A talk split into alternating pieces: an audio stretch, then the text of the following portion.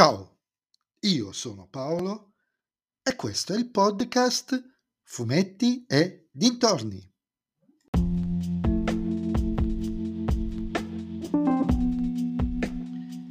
In questo nuovo episodio del podcast vi parlerò del primo volume dei classici della letteratura Disney, Topo Odissea, il titolo di questo volume, scritto da Omero, Roberto Gagnor e Bob Langans, Langans è disegnato da Donald, Donald Soffritti e Cesar Ferioli Peales, edito da RBA Italia.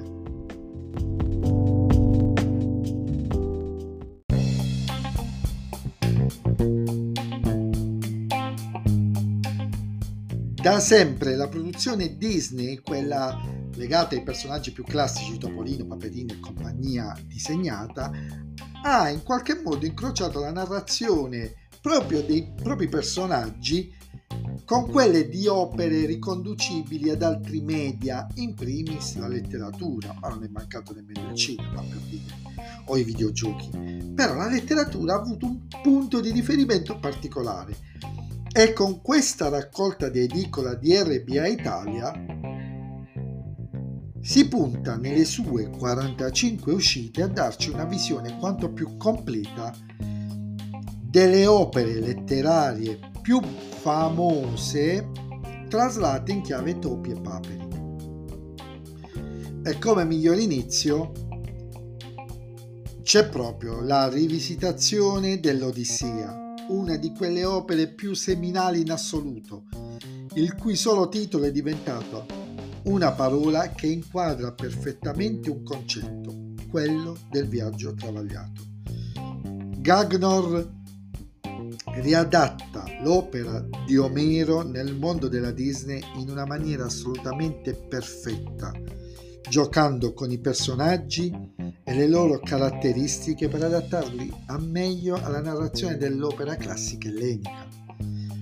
Operazione riuscitissima, Topolino è un perfetto Ulisse, Pippo l'Omero giusto, zio Paperone e Rockerduck completamente calati nei ruoli di Zeus e Nettuno, e tanti altri personaggi, il tutto senza far perdere le loro interazioni storiche e i ruoli.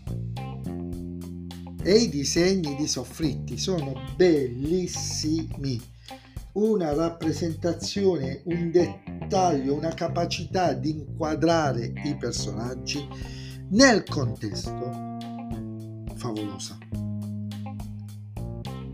Ottimo anche il reparto redazionale, con articoli di approfondimento sulle opere e sugli autori, non assolutamente banali, e con una gradevole aggiunta, ovvero una storia ambientata nel Topolino diciamo moderno, ma non scritta da autori italiani, che vedono l'eroe Minnie e Pippo ritrovare niente meno che il cavallo di Troia. Una storiellina carina, messa quasi nel giusto contesto, in realtà il cavallo di Troia è l'Iliade, che serve probabilmente a mantenere la fogliazione dell'albero.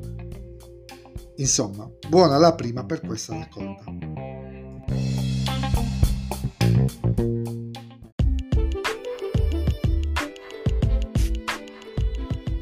E anche questo episodio del podcast è terminato. Vi ringrazio per avermi ascoltato e vi aspetto nel prossimo episodio.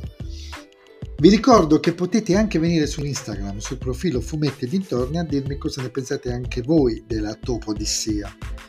E se vi piace il mio podcast potete sempre supportarmi tramite il link che trovate in descrizione offrendomi un piccolo caffè e suggerendo il podcast ai vostri amici. Se invece il mio podcast non vi piace, allora suggeritelo a chi non sopportate.